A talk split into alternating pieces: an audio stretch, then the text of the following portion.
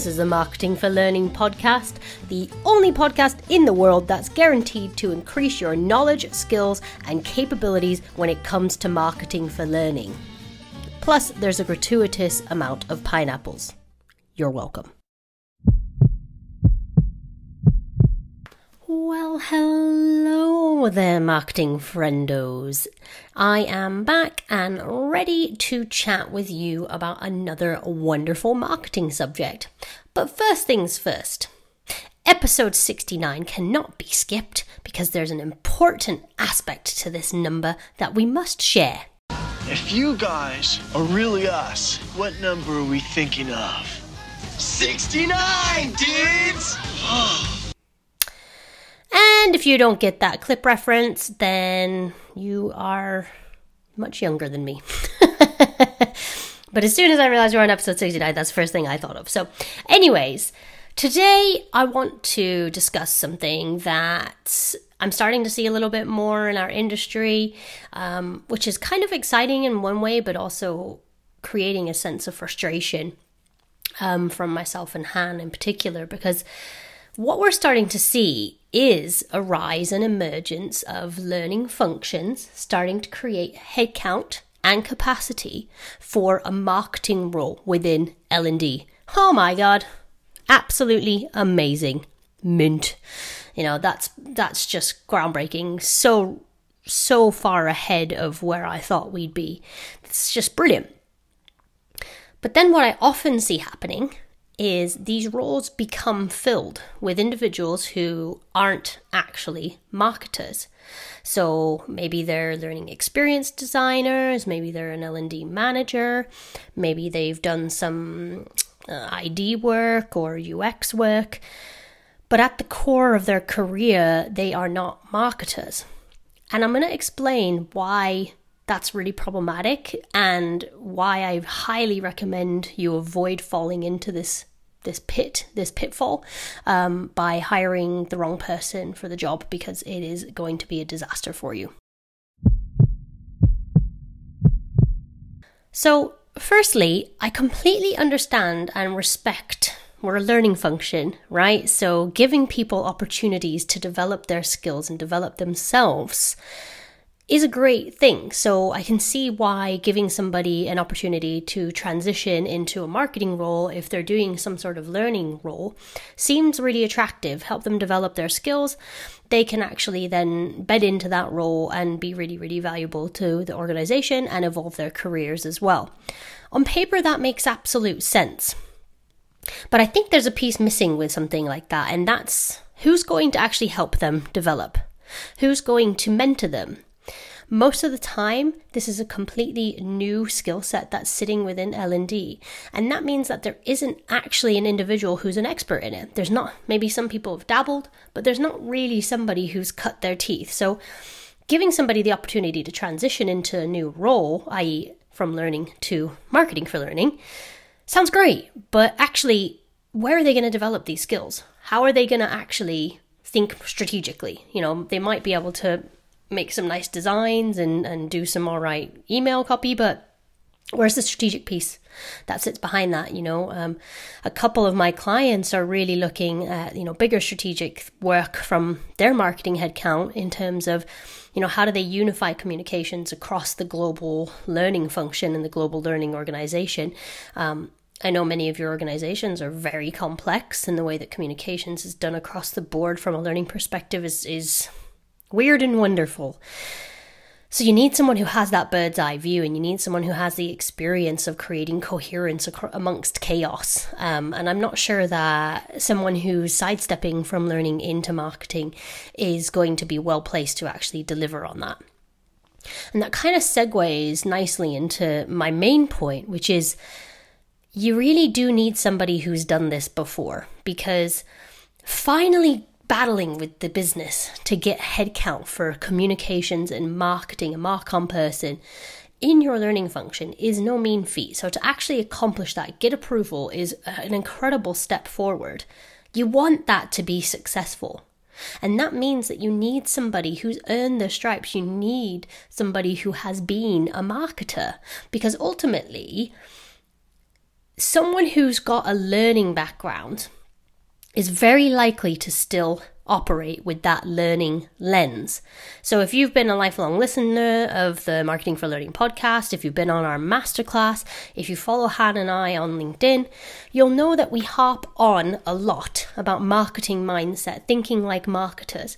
And it's a really, really important aspect to marketing um, that isn't present in a lot of L&Ders minds. It's just not how things are framed in learning and development and it's not how work is done, at least from where I'm standing and the experiences that I've had with my clients. So you need someone who has that marketing mindset from the outset. You want someone who's, you know, straight out of the blocks. You don't want someone who is going to have to upskill themselves immensely just in order to be able to add value. So you know, I really think if you're serious about introducing marketing for learning into your L&D function, please really consider how you're going to actually find someone who has a marketing background. So, what qualities should you be looking for from a marketer? Because I understand that it's difficult if you're not in that role yourself. What is it that you actually need someone to be able to do, and what should you be looking for on a CV? So, here's my list, as it were. Someone who has at least a couple of years marketing experience. Um, I wouldn't necessarily focus on, on them having a degree in marketing personally, because in my experience, people that I've met who've done marketing degrees don't actually have a huge amount of practical marketing skills following their degree, um, just a lot of debt. I'd rather look for someone who's completed an apprenticeship, or I mean, I didn't do a degree in marketing, I did a degree in script writing, um, and I just transitioned into marketing when I decided that's what I wanted to do. So, someone who has some actual practical experience being a marketer is the first step. I think at least two to three years.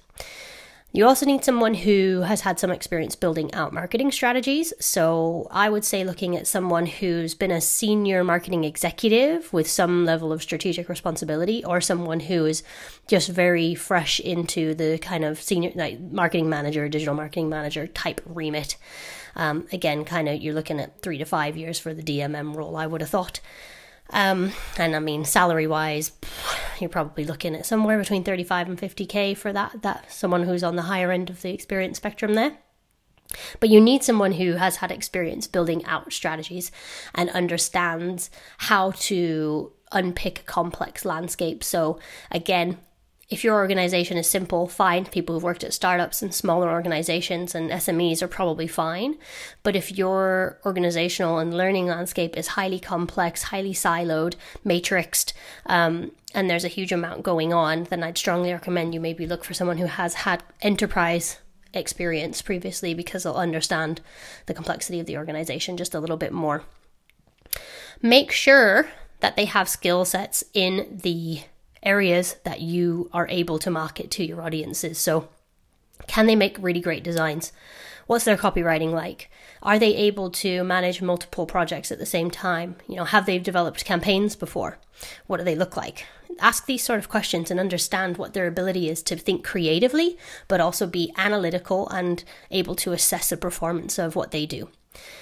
So, that would be my biggest recommendation really is focusing on someone who's done this before. I think once you get that person in role then you can maybe look at transitioning someone from the learning function over to be a more junior role. Um, but I don't personally believe that if you want your marketing for learning to be success and you have been given headcount to bring a marketer into your learning function, the value is going to be bringing an actual marketer in and actually finding someone who either has preferably external marketing experience in my opinion. Internal comms is internal comms. They're not marketers. Um, they don't tend to be so focused on the influence and persuasion piece again at least in my experience. They are much more about communication. Um, and if you're not understanding the difference between the two, make sure you listen to the episode I did on marketing versus communications because they are different. But ultimately, you really do want someone who knows their stuff knows what they're doing because otherwise, what's going to happen is your efforts are going to fail at the first hurdle. it's going to be a self fulfilling prophecy that marketing doesn't actually work. And it does. We know it does. I've proven it works, you know, with many, many clients and many other people who are executing what we're telling them to do. And it works. But you need the right people at the right time in the right role in order to give yourself the best chance of success. So please, I urge you, if you are considering getting headcount, make sure that you are also considering the right type of person to do this job effectively. I don't think it's a marketing, per- uh, a learning person, at least at those early stages.